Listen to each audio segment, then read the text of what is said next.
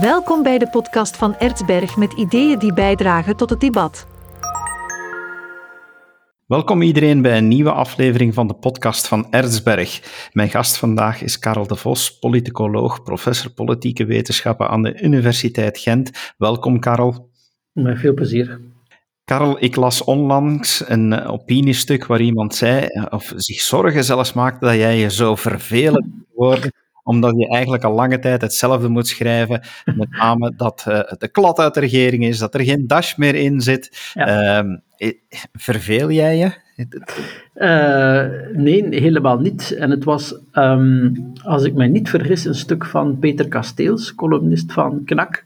Ook een oud ja, ook een oud student. Die, uh, dat hoefde voor mij helemaal niet. Maar die ook maar meegaf als eh, disclaimer dat hij uh, zijn vak een paar keren bij mij opnieuw, opnieuw heeft moeten doen. En ook zijn uh, masterproef. Um, um, maar dat hoefde niet. Hij hoefde dat niet op te merken.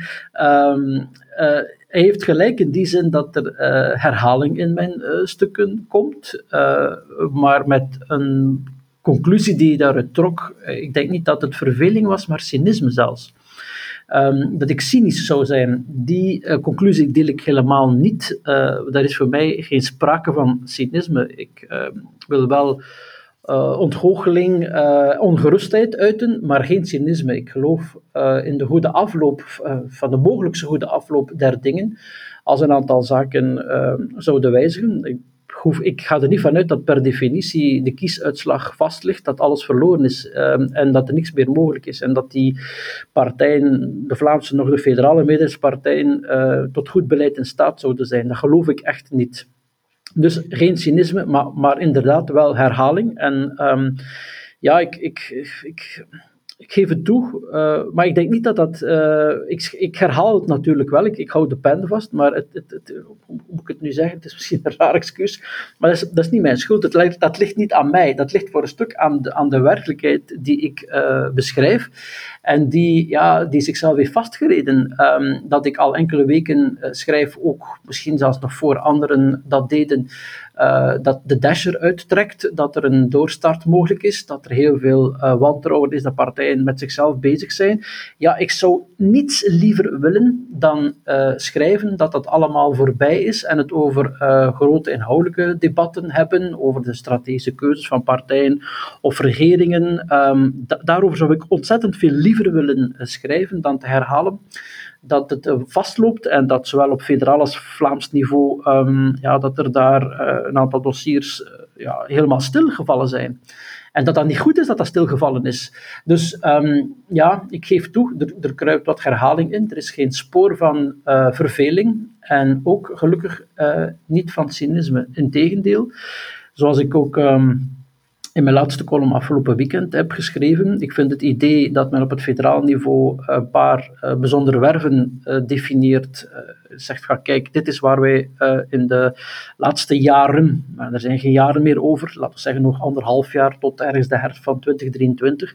In die periode willen we nog een aantal dingen realiseren. We moeten daar um, over rond de tafel zitten, zodat er terug lucht in de fietspanden komt. Ik zal maar de metafoor van Wouter de Vriend, de fractieleider van Groen gebruiken, die de zevende dag zei, of er was het, ja, de, de lucht is wat uit de banden van Vivaldi gelopen. Het wordt tijd dat we daar een soort van kickstart van maken. Uh, je hoort dezelfde echo's bij Christophe Calvo, Petra de Sutter, en ik moet eerlijk zeggen dat um, wat ik schrijf in elk geval uh, off the record gedeeld wordt door heel veel uh, mensen binnen Vivaldi, zowel de, de het parlement uh, als, als, de, als de regering. Er heel veel mensen die zeggen, je hebt gelijk, wat daar staat klopt. Hè.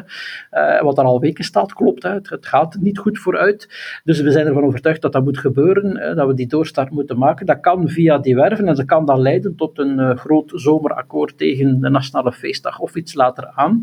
Ik ben, ik ben, ik ben voorstander van dat idee. Ik denk dat dat een goede manier is om, um, om actiepunten te bepalen van wat kunnen wij in de resterende periode van Vivaldi nog doen? Op welke grote dossiers gaan we inzetten? Laten we daar akkoorden van maken die dan het, het, uiteraard ook moeten worden uitgevoerd, zodanig dat in die laatste, dat laatste anderhalf jaar van die, uh, van die legislatuur, ja, dat we daar nog met beleid, met maatregelen, met beslissingen, met, uh, met doortastende uh, acties, met daadkracht kunnen uitpakken. En dat zal een veel betere manier zijn, of tenminste, dat is veel beter geschikt om kiezers te overtuigen om voor een van die Vivaldi-partijen te stemmen, dan verder gaan zoals ze nu bezig zijn. Ik, ik vind al een hele tijd dat je onmogelijk nog twee jaar lang kunt surplassen zoals ze dat uh, aan het doen waren, uh, met hele forse partijprofilering eh, vanuit de partij zelf, maar ook van binnen de regering, elkaar de loef afsteken. Hè. Ik verwijs naar de persconferentie van PS, waar een vicepremier mee aan tafel zat en eigenlijk een amendering van het regeerakkoord vroeg, hè, de, herziening van de loonwet 96.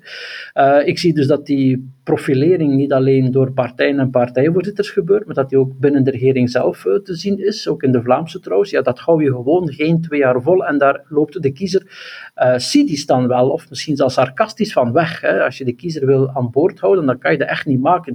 Dus ik ben blij dat de federale regering ervoor kiest om werven te identificeren en dat te laten eindigen in een groot zomerakkoord, met het idee om dan de komende, uh, de resterende tijd liever van deze legislatuur nog, ja, nog echt met beleid te kunnen uitpakken. Ik heb wel ook tegelijk in mijn column gewaarschuwd, één, ik vind die werven in het licht van wat mogelijk is, is dat, is dat heel verdienstelijk. Hè. Eh, heel moeilijk sociaal-economische situatie. Um, ook het feit dat uh, die, die coalitie uit zeven partijen bestaat, die met, met een hele, heel breed politiek spectrum in vertegenwoordigt. Dus vanuit dat oogpunt is die, uh, zijn die werven en is die ambitie om met dat zomerakkoord door te starten. Dat, dat, dat, is, dat is zeer verdienstelijk, maar als ik uh, wat men voorop stelt, leg naast wat moet gebeuren, als ik wat misschien mogelijk is, leg naar wat zeker moet gebeuren, ja, dan is dat eigenlijk eerder, uit, uh, is is dat eerder ontgoochelend. Um, ik verwijs bijvoorbeeld naar uh, de discussie die bestaat blijkbaar nog altijd over het opnemen van fiscale hervorming als een van die, van die werven. Ja, allee, dat doen is een no-brainer, om, om, om, een populair woord te gebruiken. Natuurlijk moet dat erin. En het, ja, het verbaast mij wel dat men dat eigenlijk niet van in het begin had, had gezegd. Hè. Dus ik, ik, ik, ben daar niet al te gerust in dat die werven voldoende ambitieus zullen zijn. Er zit een stukje arbeidsdealing, maar dat is helemaal niet de arbeidsmarkthervorming die we nodig hebben. Er zit een stukje in over pensioenen, maar dat is helemaal niet de pensioenhervorming die nodig is. Dus het is verdienstelijk, het is oké okay dat dat zal gebeuren, maar ik vind uh, op dit moment daar niet overdreven veel ambitie uitspreken spreken. Dat lijkt ja, me eerder dat, dat is het veilige werven. Ja, van uh, veilige werven in die zin, ik vind dat het voor een stuk een, een groene regering is, omdat met die werven het regeerakkoord flauwtjes wordt hernomen. Mm -hmm. uh, want het is vaak inderdaad, zoals u net terecht zei, uh, niet de hervorming die we nodig hebben. het is ook niks nieuw. De meeste van die werven die zijn eigenlijk opgesomd in het regeerakkoord. Maar opvallend is dat er ondertussen al wel leden van de Vivaldi-coalitie gevraagd hebben om het regeerakkoord te herzien en te kunnen herschrijven. Dus ja, dan ga ik toch wel enig cynisme gaan, gaan, gaan in mijn vraagstelling steken bij mm -hmm. wat is de slaagkans nu van die werven, want dat is eigenlijk het stuk wat men al wil herschrijven. Ja, nu, wat de slagkans betreft, uh, ja, je moet daar realistisch in zijn. Natuurlijk, hoe veiliger, uh, hoe, hoe minder ambitieus je, ze maakt, hoe groter de kans op slagen. Nu, um, ik, ik vind, de premier heeft er zelf op gewezen, ik geloof dit weekend nog op VTM-nieuws om 1 uur op zondag. Uh, ja, je kan dit geen herziening van het regeerakkoord noemen, want één, het bestrijkt niet alle onderdelen van het regeerakkoord. Twee, als je dat doet, dan heropen je alles. Dan ligt bijvoorbeeld automatische indexering en loonwet van 96 manifest op tafel en je voelt dat de premier dat absoluut wil vermijden. Dus hij wil zijn, zijn ploeg in, uh, naar een veilige haven brengen, maar dan langs geen een eerder bekende route, een, een, een wat veiliger vaarroute, maar die toch doet uitschijnen dat men met Vivaldi ja, de zaken in handen neemt en dat er beslissingen genomen worden. Uh, en je hebt gelijk, hè, er zijn er in de, in, de, in de marge of in de regering zelf die een herziening van het regeerakkoord bepleiten. Dat zal niet gebeuren. Als je dat doet, vrees ik dat men eigenlijk ja, van, van, van begin af aan opnieuw moet beginnen onderhandelen. Ik vind wel dat er een zekere. Um, de, vraag om het regeerakkoord, ja, het is bijna niet meer midterm, hè, we zijn al wat verder. Uh, om het regeerakkoord te herbekijken is niet zo gek, omdat natuurlijk dit regeerakkoord geschreven is in een totaal andere tijd uh, dan het moet worden uitgevoerd. Uh, de, de, formatie, we hebben het er al over gehad in andere podcasts, heeft ontzettend lang geduurd en, en, en het is een kort regeerakkoord dat niet al te doordacht is geschreven, omdat er haast bij was op dat moment. Dus er, en, en de wereld is heel erg veranderd. Uh, dus er zijn, wel, er zijn wel redenen om te zeggen, jongens, kunnen we dit eens niet opnieuw ter hand nemen en zien wat er daar eventueel moet bijgestuurd worden. Maar dat kan Vivaldi zich, zich niet permitteren, omdat dan is het, uh, ja, dan is het gek van de dam. Ik, ik, ik vrees ook, en daarom heb ik um, in mijn column dit weekend uh, toch in de online versie even de geschiedenis en herinnering gebracht. Het, het werken met uh, werven of superministeraden is een gekende techniek in de, in de geschiedenis. De regering Verhofstadt in 2004, later ook regering Leterme. Maar de laatste die daarvan gebruik gemaakt heeft was um, de regering Michel, die ook met super, superministeraden werkte en ook een, een wereldberoemd zomerakkoord in juli 2017 sloot. Uh, en dat moest zelfs gevierd worden met een gênante fotoreportage op Tomorrowland, hè, waar alle lachende ministers van de regering Michel tonen hoe eensgezind ze wel waren.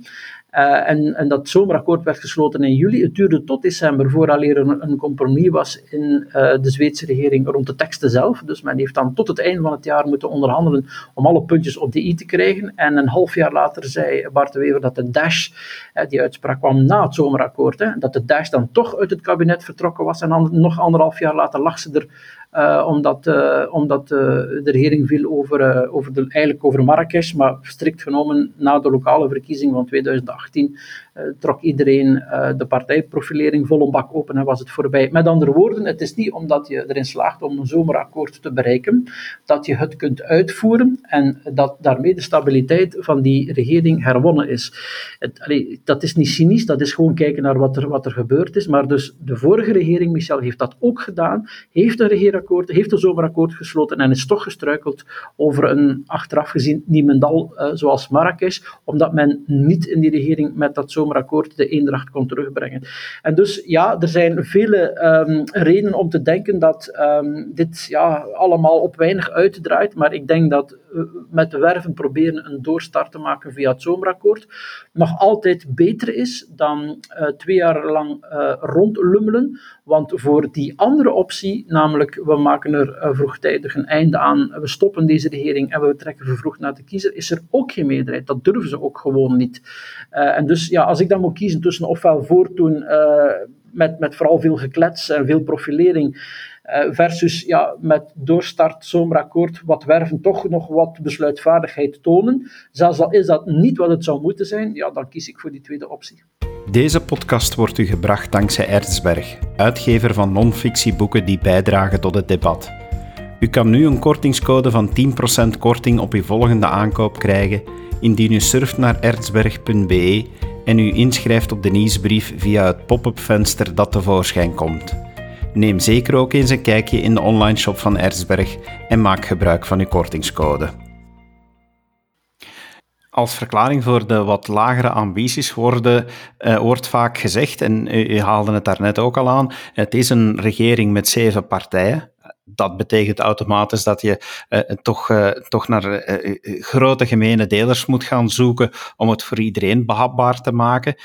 Maar als we even verder nadenken, is dit wat we nog maar kunnen verwachten van de Belgische politiek? Want eh, zoals nu de kiesintenties blijken uit allerhande peilingen, zijn we waarschijnlijk nog voor lange tijd veroordeeld tot een regering die samengesteld is uit alles wat niet tot de radicale of extreme kant behoort.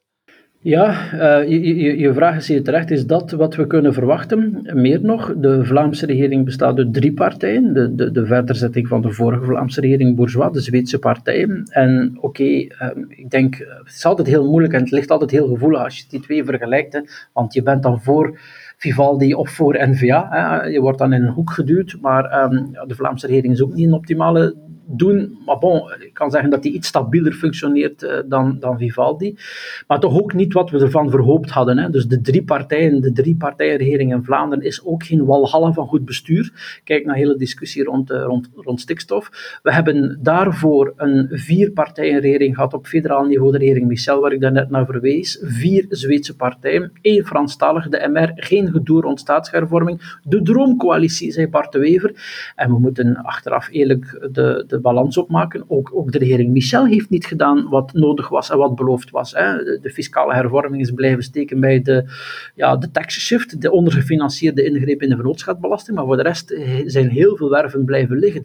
Dus zeven partijen regering met alle kleuren zonder NVA, vier partijen regering, Zweedse coalitie met NVA, dat, dat, dat, dat, dat helpt blijkbaar niet fundamenteel, waardoor je, zoals je terecht opmerkt, tot de vraag kunt komen, kunnen wij dat eigenlijk nog? En dan uh, is denk ik de ultieme, um, ultieme, is een heel belangrijke beslissing die moet genomen worden na de verkiezing van 24, is of je naar een of andere sanering van het partijlandschap moet gaan via een kieswethervorming. Want uh, vrijwillige fusies uh, tussen partijen, zoals er nu allerlei vrijwillige fusies tussen gemeenten aan het lopen zijn, daar gelooft niemand in. Ik ben er zelfs niet van overtuigd dat mocht Open VLD en CD&V, ik zeg maar wat, na 24 10, 10%, 11% halen, wat schandalig weinig is eigenlijk, dat ze dan de analyse zouden maken dat het eigenlijk voor hen voorbij is. Ik, ik hou er zelfs rekening mee als die 10, 11% halen, dat die zeggen, eigenlijk valt dat mee. We hebben altijd twee cijfers. Dat is eigenlijk niet slecht gedaan. Waarom zouden wij ons koninkrijk opheffen en opgaan in een groter? Dus ik denk dat, je dat, uh, dat partijen dat niet spontaan gaan doen. En dus de enige manier waarop je tot de sanering van het partijlandschap kan komen, is via een kieswethervorming. Um, als je dan uiteindelijk komt tot kleinere regeringen met vooral grotere partijen die uh, een groter gewicht hebben in de samenleving. Partijen van, ik noem maar iets, ja, 30% of daar rond, iets minder of iets meer. Partijen die zich risico's kunnen uh, ver, veroorloven. Hè, want je, je kan als partij met, met 11 of 10% voor een klassieke partij, ja, of 14, 15% al die partijen leiden aan risicovermijdingsgedrag. Men wil eigenlijk geen uh, risico's nemen uit schrik nog meer kiezers te verliezen. Wij moeten terug naar een tijd waarin je twee, drie partijen had die royaal, uh, electoraal royaal in het vel zitten die een lange termijn strategie kunnen hanteren en die zeggen, bon, als het zo uitdraait dat ik de volgende keer wat kiezers verlies, dan kan ik dat wel hebben, dan kan ik overleven en dan kunnen we op lange termijn gaan verder bouwen om de burgers te tonen dat de vruchten op lange termijn liggen. Als je met kleine partijtjes zit, die, waarvan er een aantal in een soort van existentiële overlevingsstrijd zijn verwikkeld, dan nemen die, dan nemen die nooit een risico, want ze hebben schrik om, om, om 2 of 3 procent verliezen, dat is gewoon moordend voor hen. Dus eh, de hervorming van het, van het partijlandschap hoeft niet per se um, gezien te worden als enkele partijen moeten verdwijnen. Het gaat vooral om de creatie van een beperkter aantal grotere, stabiele formaties die dan met uh, lange termijn perspectief wat korte termijn risico's kunnen nemen. Daar moeten we naartoe en de weg daarlangs is een kieswethervorming, hoe moeilijk dat ook zal zijn. En in welke zin kunnen we de kieswet hervormen om dat te bereiken? Je kan uh, meer richting meerder, meerderheidssysteem stappen. Uh, we hebben nu een zeer proportioneel stelsel. Dat wil zeggen dat de verhouding tussen het aantal stemmen enerzijds en het aantal zetels dat die heel dicht bij elkaar liggen. Simpel gesteld, stel dat je 17% van de stemmen hebt, dan heb je ongeveer 17% van de zetels in het parlement. Uh, um, Um, als je naar een meerderheidssysteem stapt, dan wil dat zeggen dat je ja, uh, minder partijen krijgt op termijn en dat die groter zijn. Het, het, een van de bekendste, misschien wel een van de meest ultieme vormen van meerderheidssysteem is de first past the post, zoals het in Groot-Brittannië bestaat, hè, met hele kleine kieskringen uh, en met een relatieve meerderheid. Dat wil zeggen, de grootste partij in de kieskring krijgt Vaak is dat daar de ene, niet altijd is dat de ene, liever de ene zetel die daar verdeeld wordt. daar haal je bijvoorbeeld, met, ik zeg maar niet, met 30% van de stemmen haal je dan 100% van de zetels, namelijk die ene zetel. Als je, dat, eh, als je het parlement zo bouwt dat je 150 kleine kieskringen hebt, ja, dan ga je natuurlijk gaan partijen samenklitten. Hè, want we willen allemaal die ene zetel in dat, uh, in dat kleine kieskringetje. En dan ga je samenwerken met anderen om, net die 30% te kunnen vinden. Dus dat is, een, dat is een heel eenvoudige, extreme manier om dat te realiseren. Dat gaan we in ons land nooit kunnen doen. We hebben echt een cultuur van proportionalisme, dus die, die sprong zal nooit richting eh, UK-systeem, het Westminster-systeem. Dat zal nooit zo ver gaan, dat, dat hoeft ook niet. Maar er zijn wel tussen tussenvormen mogelijk. En ik hoor eh, luidop nadenken in de wedstrijd over um, verschillende soorten kieskringen. Uh, al onze kieskringen zijn uh, nu provinciaal. Ik hoor mensen denken aan bijvoorbeeld een Vlaamse kieskring. Dat bestaat niet. Hè. Vroeger bestond dat voor de senaatsverkiezing, hè, maar de, de, de verkiezingen voor de senaat zijn afges, afgeschaft. Maar een kieskring voor heel Vlaanderen, dat bestaat niet. Je zou kunnen bijvoorbeeld naar een grotere Vlaamse kieskring gaan, gecombineerd met een... Um, met nog provinciale kieskringen, gecombineerd met kleinere arrondissementele of nog kleiner dan arrondissementele kieskringen, waardoor je bijvoorbeeld op verschillende niveaus verkozen hebt. Er is op dit moment nu sprake van een federale kieskring, hè, dat kan daar dan in toegevoegd worden, hè, dat een klein deel van die 150 Kamerleden verkozen worden in heel België. Niet alleen binnen Vlaanderen of binnen Wallonië of Brussel, maar op heel uh, Belgisch niveau. Dus dat, dat laat veel mogelijkheden toe en je kan ook, afhankelijk van, het, van, het, uh, van de grootte van de kieskring, kan je, kan je ook wat andere systemen hanteren. Het ene meer proportioneel, het andere meer uh, meerderheid. Ja, je, kan je niet inbeelden hoeveel soorten kiesstelsels er zijn, hoeveel verschillende soorten technieken er bestaan om eh, stemmen om te zetten in zetels. Daar is echt, allee, daar, is van alles in mogelijk. Ik, ik weet dat mensen vaak, of soms denken, ja, wat hebben wij een ingewikkeld systeem, maar geloof me vrij, als je andere kiesstelsels uh, bekijkt, dan begrijp je hoe eenvoudig ons kiesstelsel eigenlijk wel is. Het is een vrij simpel systeem. Maar dus het volgende, dat zal dan vermoedelijk iets ingewikkelder worden. En, en, en ook daar moet je rekening mee houden. Als je een, een kiesstelsel maakt dat ingewikkeld is en dat de kiezer niet verstaat, ja, dat, dan heb je ook een probleem. Dus een kieswethervorming uh, om het aantal partijen te saneren, om de daadkracht van regering te vergroten, klinkt um, eenvoudig, maar is in de praktijk een moeilijke oefening. We spraken ook al over de Vlaamse regering. Eh, het stikstofakkoord is daar momenteel het grote zware dossier eh, dat daar eh, toch enigszins een beetje als een splijtswam tussen de verschillende partijen zit. je ziet nu toch duidelijk ook een beetje intern oppositie. Ja, gaat, gaat, gaat men daar onderling uit geraken? Moet, moet minister-president Jan Bon ook toewerken naar een groot zomerakkoord waarin hij, waarin hij alles op tafel legt wat er momenteel op tafel ligt en, en tegelijk afkloppen? Want er is niet alleen het stikstofakkoord, uh, er spelen natuurlijk ook mhm. eventueel decretaal werk omtrent de Oosterweelverbindingen. Dus uh, toch ook wel uh, werk op de plank. Ik denk niet dat dat zal gebeuren. Ik zou het ook niet verstandig vinden dat hij dat doet, want er is al een, er is al een krokusakkoord geweest. En als je natuurlijk, dat was de zogenaamde doorstart van de regering, uh, en, en waar, waar, een aantal dossiers, uh, onder andere uh, stikstof en de bouwshift, werden beslecht. Als je natuurlijk uh, relatief kort daarna al naar een zomerakkoord moet om die uh, volgende doorstart te maken, dan heeft dat een zeer inflatoire effect. En dan lijkt het alsof je van de ene crisisakkoord naar het andere moet huppelen om je regering in het gareel te houden. En dat, dat zou eigenlijk eerder dan een goede.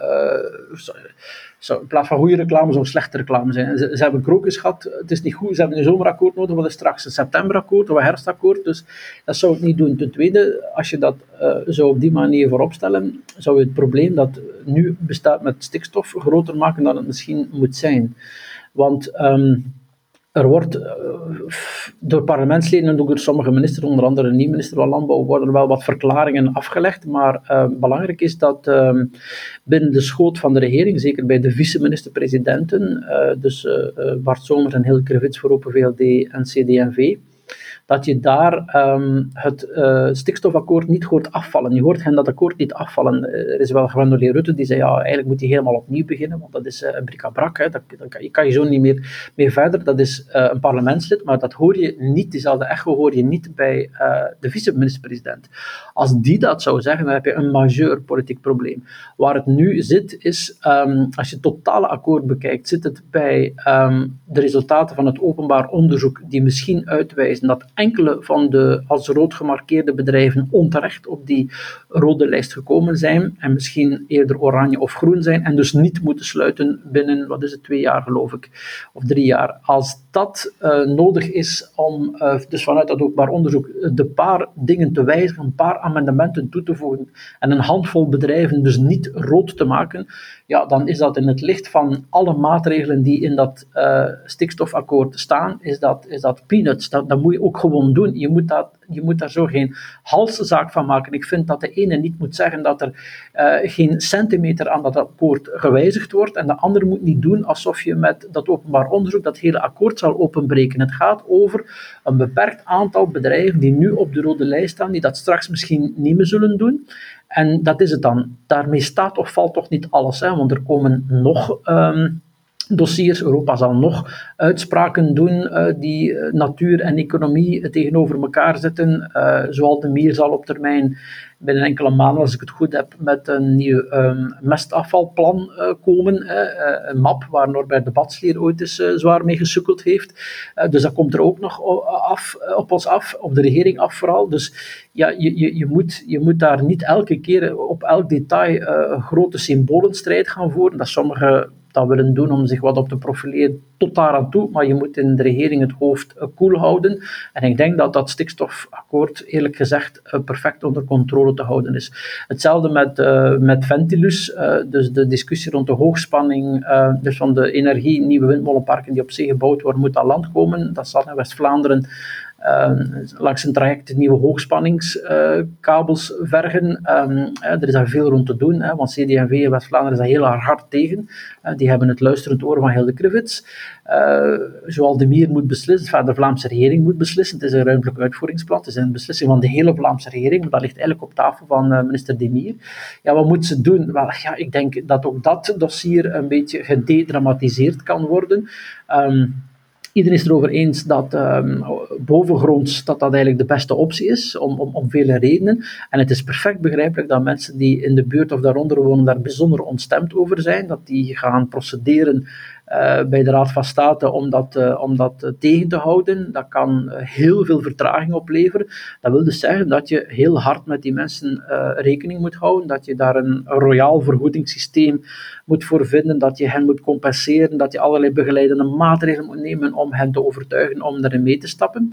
Ik denk dat de les die onder andere Antwerpen rond Oosterweel en de lange Wapperen, wat was het allemaal, uh, dat die leert dat uh, als je die burgerbeweging tegen hebt, dan kan je als uh, overheid je vooral voorbereiden op heel veel jaren procederen en veel vertraging. Dus je, je, moet ze mee hebben, je moet erom niet doen wat ze zeggen, want zij willen dat niet bovengronds, maar je moet er wel rekening mee houden. En als je daar een strak plan maakt, denk ik ook dat Ventilus, dat dat, dat, dat, dat, dat een dossier is dat niet per se die draconische impact moet hebben zoals men dat nu voorop stelt.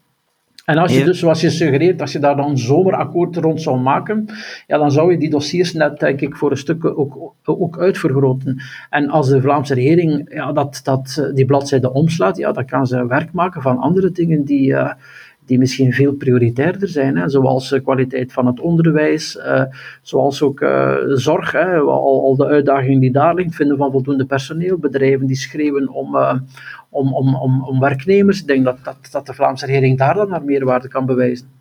Het zijn natuurlijk wel dossiers waarin dat één partij een, een belangrijk aandeel meent te hebben, zal ik het dan maar zo zeggen. En dat is met name de CD&V.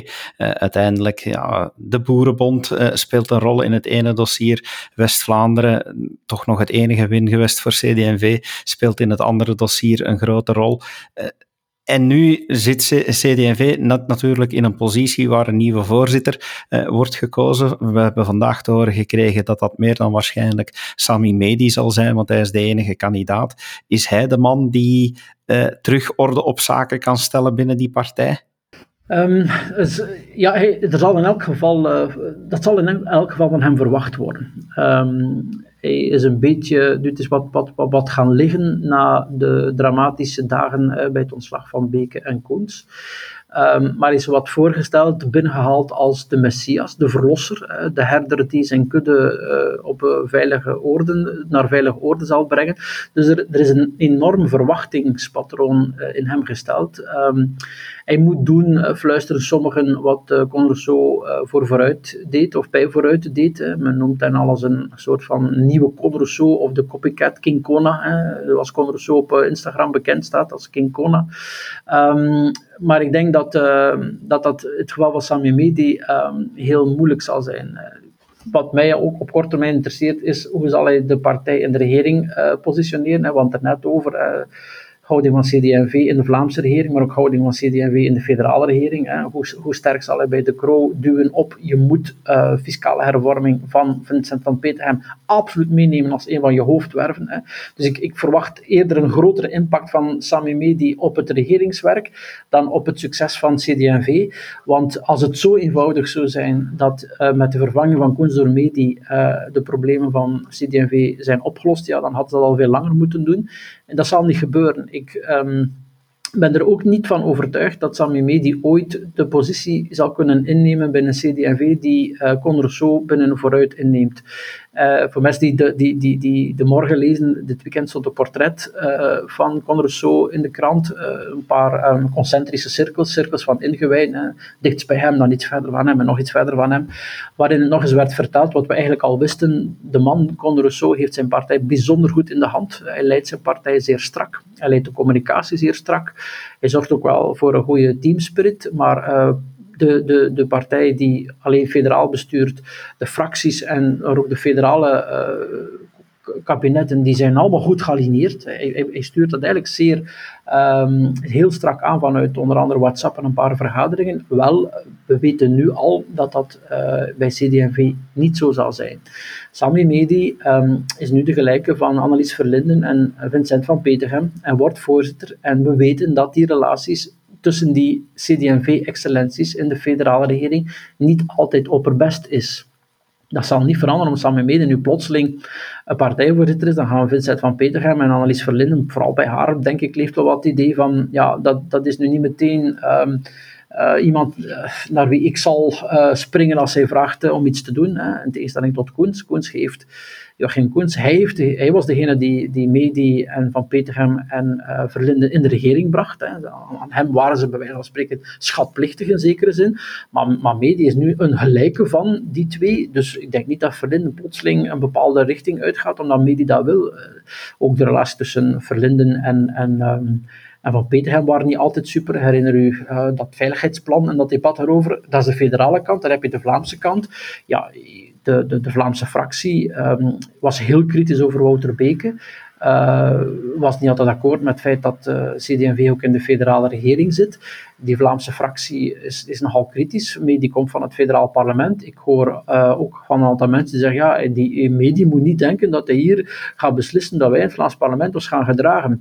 Ik denk dat niemand denkt dat uh, Sami Medi zal kunnen zeggen tegen Hilde Kerwits, Hilde, je moet dat niet meer op die manier doen, je moet dat op een andere doen. Ik denk dat Hilde Kerwits zal zeggen, ja Sami, dat is zeer interessant, maar bon, ik zit hier toch al een tijdje. Ik ben vice-minister-president, ik denk, ik heb daar een onderhandeld in de Vlaamse regering, ik denk toch niet dat ik dat helemaal volgens jouw uh, wens en wil zal doen. Dus wat Con Rousseau kan bij vooruit, dat zal Medi veel moeilijker kunnen bij CD&V. En dat is nog maar een deel van het probleem. Het hoofddeel van zijn probleem is natuurlijk dat het minder zit, uh, of niet enkel zit bij de organisatie, slagkrachtige communicatie, maar dat de hoofdvraag, namelijk waar staat die CD&V eigenlijk voor, dat dat uh, een moeilijke opgave is die hij in relatief weinig tijd moet zien te realiseren, terwijl je bij Con Rousseau uh, er zijn natuurlijk mensen die terecht zeggen, de, wat, wat vooruit uh, beweging, wat, wat, is dat eigenlijk allemaal precies? Maar ik denk dat Rousseau door het werk van John Crombie, uh, die met Co-Left en Control Alt al heel wat voorbereidend werk had gedaan, daarvan weet je, vooruit, dat is een partij die op sociaal-economisch vlak wel wat straffer links is. En op sociaal-cultureel vlak, convers in uitspraken over Molenbeek, wat sociaal-cultureel rechtser is. Dus die, die, die positionering van, van, van vooruit, een socialistische partij, een socialistische beweging moet ik nu zeggen, of sociaal-democratische beweging, dat is zoals een liberale partij, die, die mensen weten waar dat ongeveer voor staat. Terwijl bij CD&V, ja, de, de, de Christelijke Volkspartij, de CD&V, wat is dat eigenlijk voor? Waar staat die? Wat is het precies de, de unieke, uh, unieke verkoopspunt van, van die partij? Dat beantwoorden uh, voor uh, eind 23, begin 24, want allee, de, de, verkiezingen zijn in mei, dus je moet niet in, in maart, april kiezers uh, nog kunnen zeggen waar je partij voor staat. Die moeten dat bij wijze van spreken al lang weten tegen dan. Ja, dat wordt een gigantische opgave. En ik denk dat dat de moeilijkste opdracht is, eerder dan zijn partij strak in de hand nemen voor uh, Sami Medi.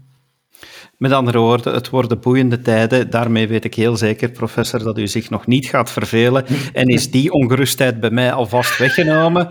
Uh, dank u wel dat ik u uh, een half uurtje van, van uw verveling mocht weghalen. Uh, en ik hoop dat we binnenkort nog eens de zaken kunnen overlopen. Met veel plezier, David. Tot later. En uw beste luisteraar, dank u wel om te luisteren en heel graag tot een volgende keer. Dag.